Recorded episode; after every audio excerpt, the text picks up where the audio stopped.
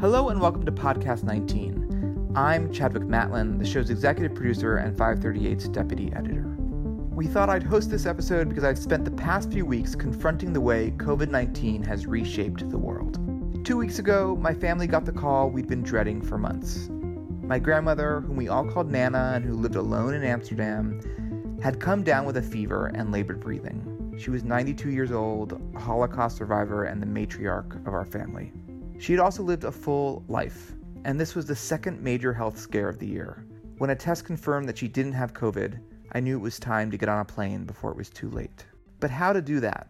The European Union banned Americans from traveling to Europe because of the high rates of COVID 19 in the US earlier this year. And as a result, my grandmother hadn't seen any of her family for months. I'd last seen her in March, but had to leave suddenly after President Trump announced his own travel ban on people coming to the US from Europe. But now, after a panicked call to the Dutch consulate, it seemed I'd be able to get into the country if I had a doctor's note about my grandmother's terminal condition. So I got on the plane, and let me tell you, aside, you know, from the threat of spreading and acquiring a life altering illness, it's a great time to fly to Europe. There were maybe 40 people on a plane that had space for at least 300, and when I landed, the Dutch did let me in, but I was unfortunately too late to see my grandmother before she passed away. Like so many people over the past six months, she died alone, far from family, which is terribly sad. But one last time, she brought my family together in Holland, pandemic be damned. And while we were grieving in Amsterdam, we saw a country whose cultural norms around the pandemic were very different than I expected they'd be. Namely, masks were almost nowhere to be seen, even though we think of Europe as being quote unquote better at fighting COVID 19 than the US is. That's what the second act of our show is about this week why Holland has treated masks so differently than places with low transmission in the US, and what that tells us about how the lived experience of COVID 19 is different depending on where you are. But first, as promised, Anna is back. This week brought news of the first confirmed cases of those who got COVID 19 twice, prompting many scientists to wonder just how long immunity from the disease lasts for those who have already been sickened by it. That question has major implications for how we move on from our current quagmire. So, Anna got on the phone with Helen Branswell, Stat News' senior infectious disease reporter, to talk about the news and her recent piece about four ways that we might develop immunity to COVID 19. There's some background noise on Helen's line, but we hope you'll bear with us. Helen, thank you so much for speaking with me today. Thank you for having me. I have to say, I've been a fan of your writing for a very long time, so this is a real treat for me. Oh, thank you very much. So, earlier this week, we got the first confirmed report of a recovered COVID patient getting reinfected. And I think um, many of us understand immunity as being kind of an all or nothing situation. So, this news understandably scared and disheartened a lot of people. So I guess I want to start off by getting a pulse check from you. Um, how worrisome is this news to the doctors and public health officials you've been speaking with? Pretty much not at all. Everybody's been expecting that there will be people who've had COVID who will get reinfected. The question really has been how long will the immunity between bouts of the illness last. Well, so you published a piece in Stat this week on sort of four different scenarios for reaching immunity, or, or like four different types of immunity this virus might induce. Um, is the type of immunity where you're protected for life off the table? Yeah, so that's called sterilizing immunity. And uh, what it means is that once you've had something, you can never catch it again the kinds of viruses that attack our nasal passages and our up the upper airways um, don't typically induce sterilizing immunity. When you think about it, you know, we have colds. We can catch colds multiple times over our lifetime, the same with influenza.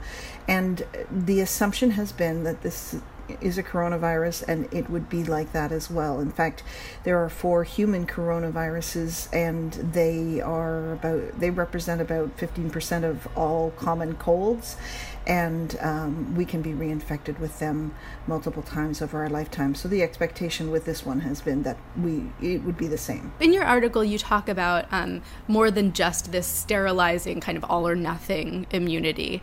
Um, another type you talk about is something called functional immunity. Can you explain what that is? I'm not sure that's a term that uh, immunologists would all recognize, but the, the reason I wrote this story was I, I was trying to figure out where we were going you know, with this this new virus, how we were going to learn to coexist with it. And I reached out to um, coronavirus expert that I sometimes interview at the University of Texas Medical Branch in Galveston, a man named Vineet Menachery, and you know, he came back to me and said he sort of saw four possible scenarios, and he laid them out this way, and and that's where I got this term. His definition of functional immunity was that you know this would be effectively the next best thing to sterilizing. So you could be reinfected at some point after having had an infection or even potentially after having uh, a vaccination.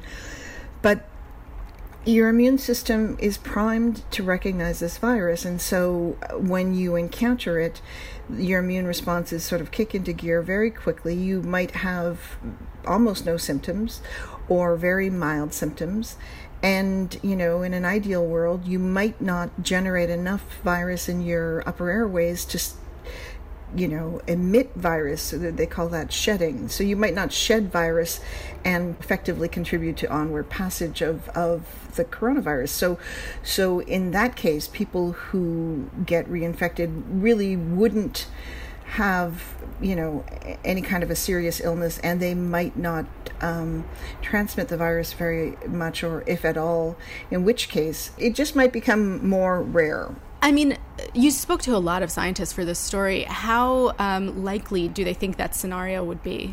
Um, you know, most of the scientists I spoke to chose that option. They they thought that uh, that or the next. Um, scenario, one down from that, which I called waning immunity in, in the piece, were the most likely scenarios. And waning immunity is effectively a, you know, a functional immunity, but not quite as good.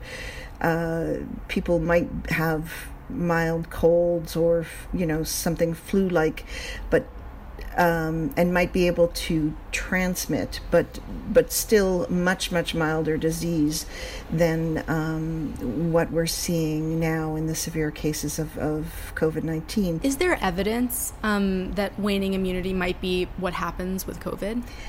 Um, you know, there's a lot of there. There've been a lot of papers that have been published, and many of them show fairly durable immune responses. Others suggest that immune responses wane pretty quickly, and others suggest that some people don't develop immune responses much at all.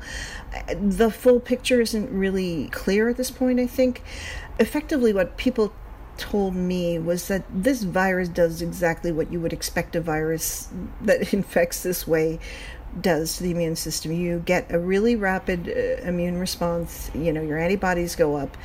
And then there's somewhat of a decline, but that doesn't mean that your body has forgotten what this threat is. There there are questions about people who've had asymptomatic cases or who had super mild cases. And it'll take some time to, to determine whether those people get the kind of immune introduction that you would need to, to generate a strong response that would kick in again later. We're just going to need some time to see. That said, the first case that came to light, the first confirmed reinfection case, was a man from Hong Kong who had a very mild illness in March. He had symptoms for three days, but we are talking um, cough and uh, fatigue, not pneumonia. And um, he recently traveled to Spain, and on his way back, uh, when he arrived at Hong Kong airport, they are testing everybody as they come into to Hong Kong, and um, his test came back positive. So you know he was reinfected, but he had no symptoms. So you know mild infection in the spring, a second case with no symptoms. You know this is this is what people are hoping will be kind of the paradigm. Yeah, that is actually very encouraging. What do we know from other coronaviruses about the durability of immunity? So there haven't been tons of studies on coronaviruses because they cause such mild human disease. Um, but a couple that have been done suggest that these are um, viruses we can be reinfected with multiple times over our lifetime, and uh, that sometimes people can be reinfected within a relatively short period of time. Um, there was a paper done out of the Netherlands where um, they measured sort of antibody levels to the human coronaviruses in 10 people following some of them as far back as to 1985 and you know if the antibody levels went up to one of the the coronaviruses they interpreted that as the person having had a reinfection. And those people were infected multiple times with you know all of the coronaviruses. And in some cases um, you know people were reinfected within about a six month window uh, you know, there have been other studies that suggest that immunity might last closer to a year, but but it's definitely not thought to be long lasting. Right, right. And just to clarify, when we're talking about these coronaviruses, we're talking about the ones that cause the common cold. That's correct.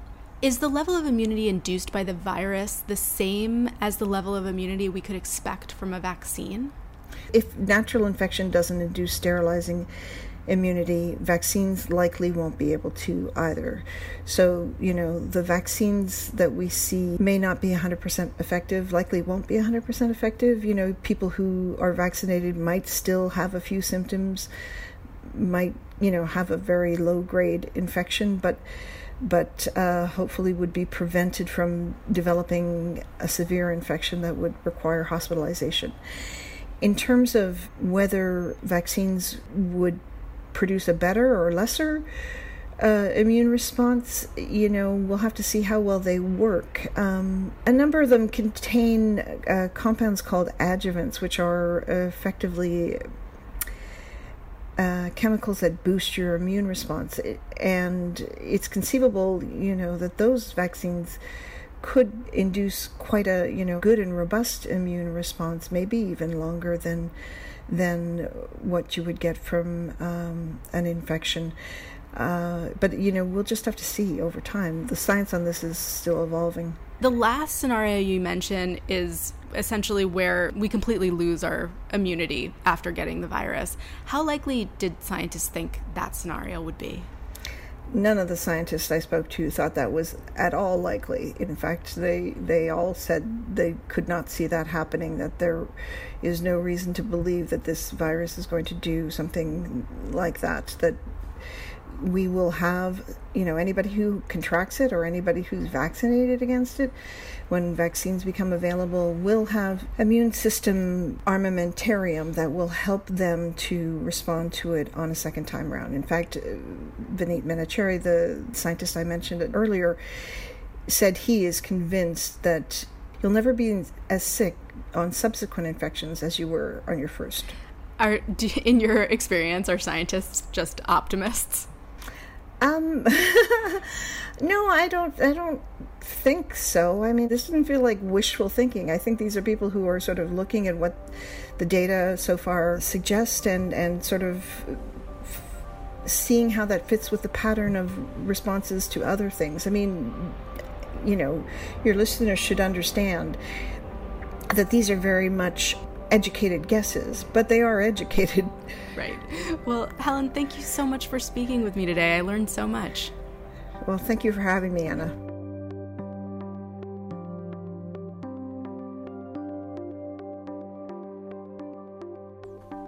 All right, back to my strange trip to Holland, which made me realize something we've lost as we've all bunkered down in the face of COVID 19 the ability to see how another culture lives.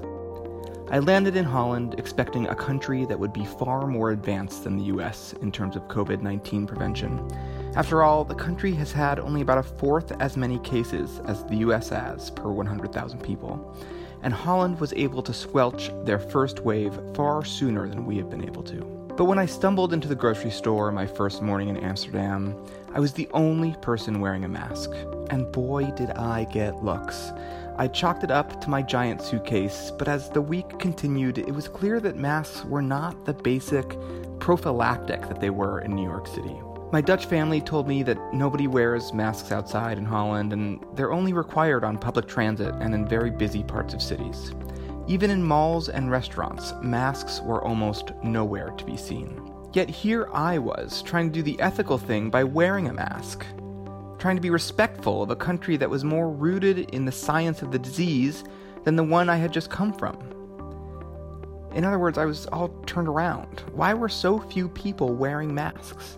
Cases were on the rise while I was there, so it's not like the pandemic wasn't an urgent issue. Perhaps then it was something more cultural at play. When I got back to the US, I sought out somebody who could help me decipher what I had experienced. So I called up Manon Parry, a professor of medical history at Vrije University in Amsterdam, and a senior lecturer in American Studies and Public History at the University of Amsterdam. And it turns out that even though Holland did a better job containing the virus early on, it has still had a tense national conversation about the best ways to handle the pandemic, and it's one that will feel somewhat familiar to Americans. In our conversation, Parry started by telling me about the recent history of mask rules in the Netherlands. Mask rules that were introduced were only introduced originally on public transport in June. The idea being that in trains and buses there wasn't enough ventilation, so it was more dangerous to be trapped inside without air circulating, and so everyone should be required to wear masks there.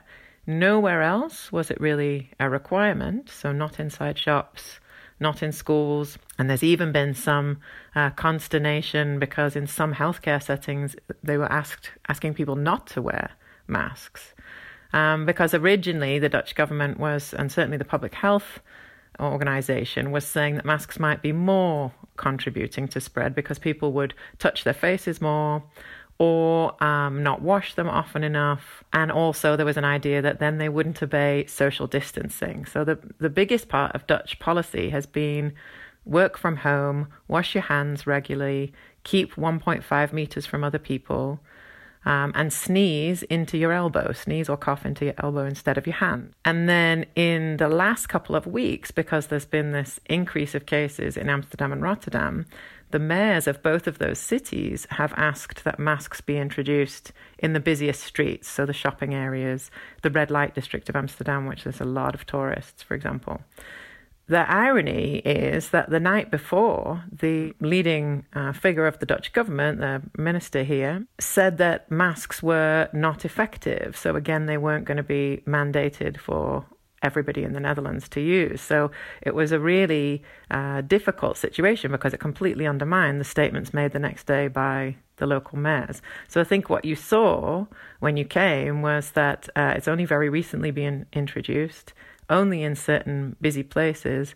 And on the whole, most people here are not taking that as a serious recommendation because the government itself has, has said it's not a worthwhile initiative. So the original uh, success against the spread of the virus when it first started in, in March and, April was done without a coordinated mask uh, public health message, right? You're saying that it was done largely by social distancing and hand washing. Yeah, and I think, you know, that's one of the crucial things to think about is that the the epidemic in each country and in each city even is very specific, right? So the idea that um, a mask could be universally advantageous or universally useless is uh, a bit unrealistic. That really it depends on the circumstances. So, um, because we were able to get hold of community spread here in the Netherlands more effectively and faster than you did in the US, we haven't got the same levels out in the community, and so. In general, it didn't make much sense to insist on mask wearing at an earlier point, as long as people were uh, by then you know, keeping their distances and obeying all the rest of the rules. The one difference with that, I would say, is uh, for people who have pre-existing health issues or you know the so-called vulnerable populations that's meant it's harder for them to be able to have the same freedoms as anybody else of course do you feel as though the the public health advice in the beginning of the pandemic has in part defined dutch culture around the pandemic well, I think it's. Um, I think certainly it has. You know, there was a response from the beginning, and and the government actually spoke in terms of Dutch culture because they talked about how uh, Dutch sobriety, a kind of sensibleness, was why they were going to have an intelligent lockdown. You've probably seen that phrase in the media, right? So there was this notion that they weren't going to overreact here the way other countries would do.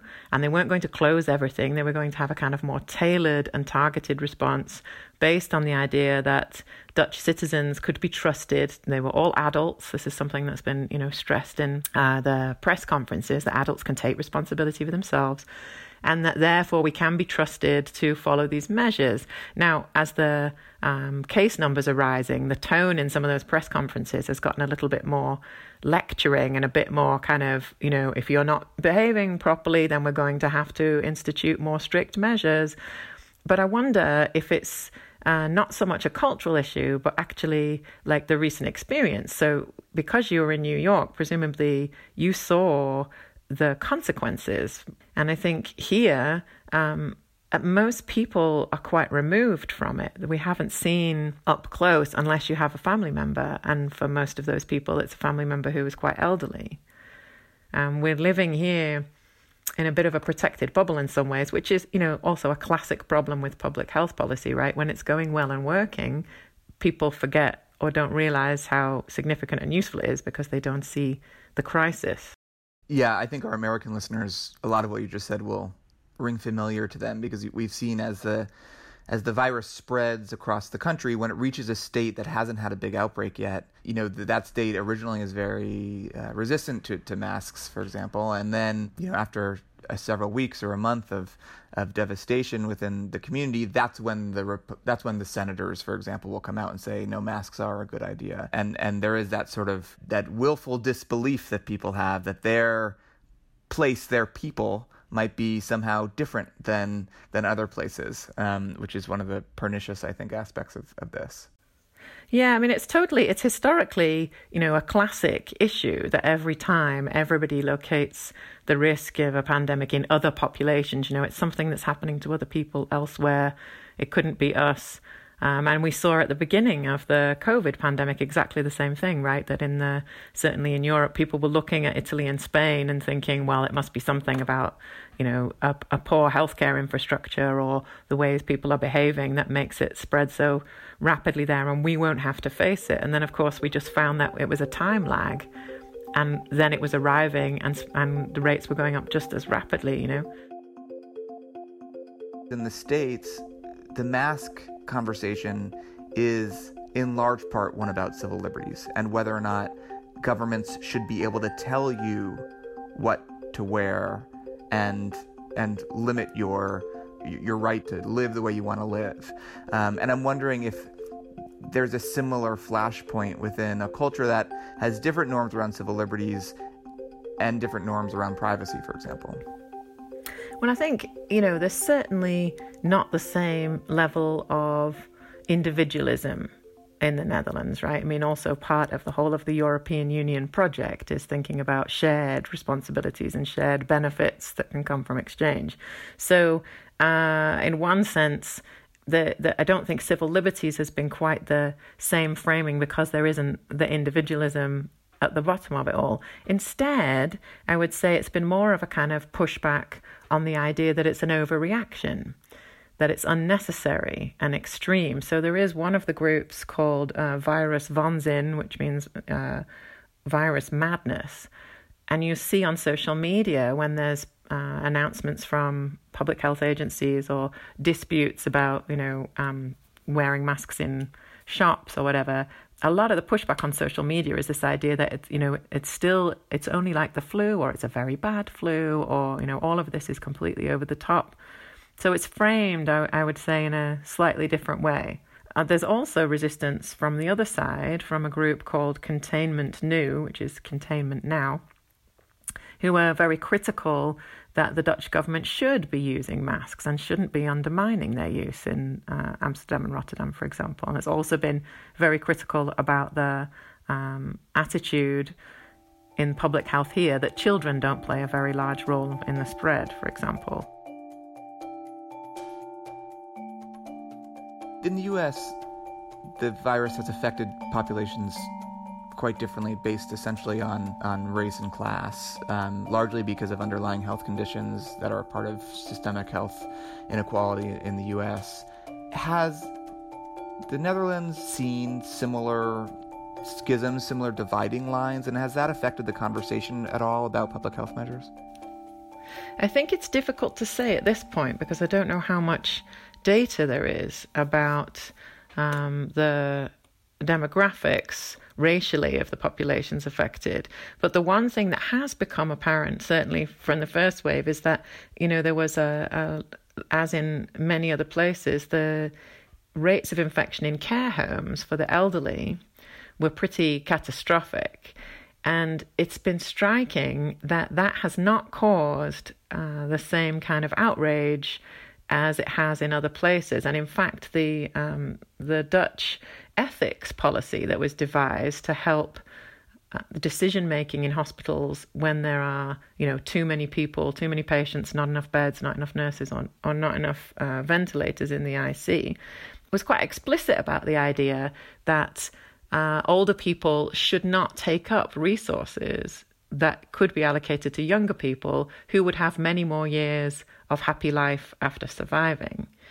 And while those conversations are happening in lots of places, I do think it's uh, it must be also tied to the kind of culture of euthanasia in the Netherlands and the notion that you can um, decide or you can determine not to have kind of heroic measures at the end of life in order to preserve life, and you might be more invested in quality of life, which I, you know, I absolutely support. I think it's really important to allow people to decide um, how they want to face terminal illness or um, severe decline at the end of life, but there's a whole issue going on here where we're not allowed to talk about the fact that older people are essentially being asked to accept this level of, of disposability, right, and so, kind of self sacrifice. And it's become more and more explicit in newspapers this idea that, you know, there was even an expression, I think, a few weeks ago about dead wood, you know, this idea that older people might be, um, you know, if, if we're going to shut down everything to protect those people, we're going to ruin younger people's lives and and is that fair?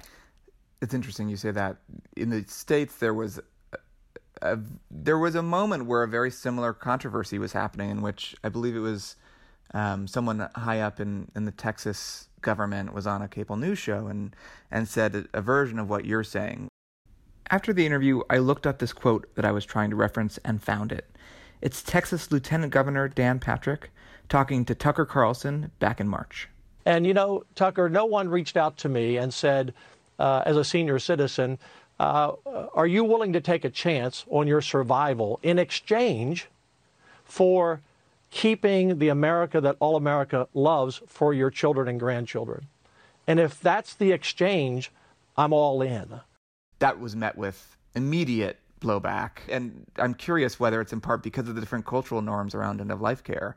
Um, the U.S. sort of infamously, obviously, has a very expensive end of life care uh, system, and that doesn't necessarily make the people in it happy, but we're very uncomfortable with the idea of um, of, of, death panels, for example, was was a big flashpoint during the healthcare um, conversation. And so it, it, I think this what you're getting at is sort of what I was in in some ways applies to what I was getting at with the masks as well, which is how different cultural norms manifest.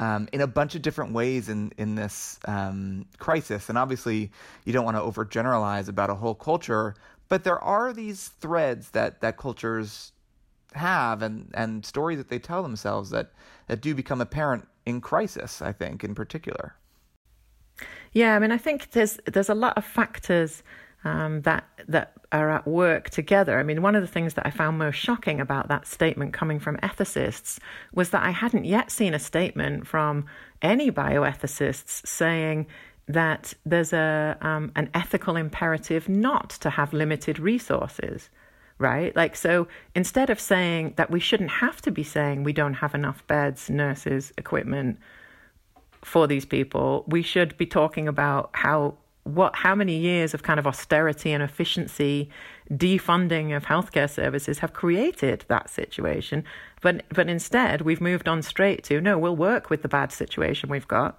and we'll allocate the resources around that so i think it's um, one of the issues is to so okay, there's kind of maybe a cultural background to it, but it's also hugely political, right? And it's tied in with economics and the allocation of resources. And it's the interaction of all those things together that I think is covered up by these descriptions from government leaders or public health agencies when they talk about, oh, you know, we couldn't do that here because that doesn't suit the national character or you know this is this is what our people will accept or you know you think well there's there's something underneath all of that that gets hidden by just claiming that no this is the only thing that's possible here. And it's all of these more complex and thorny questions about what we're willing to pay for how many years we haven't paid for it. So that's why there's a crisis now you know.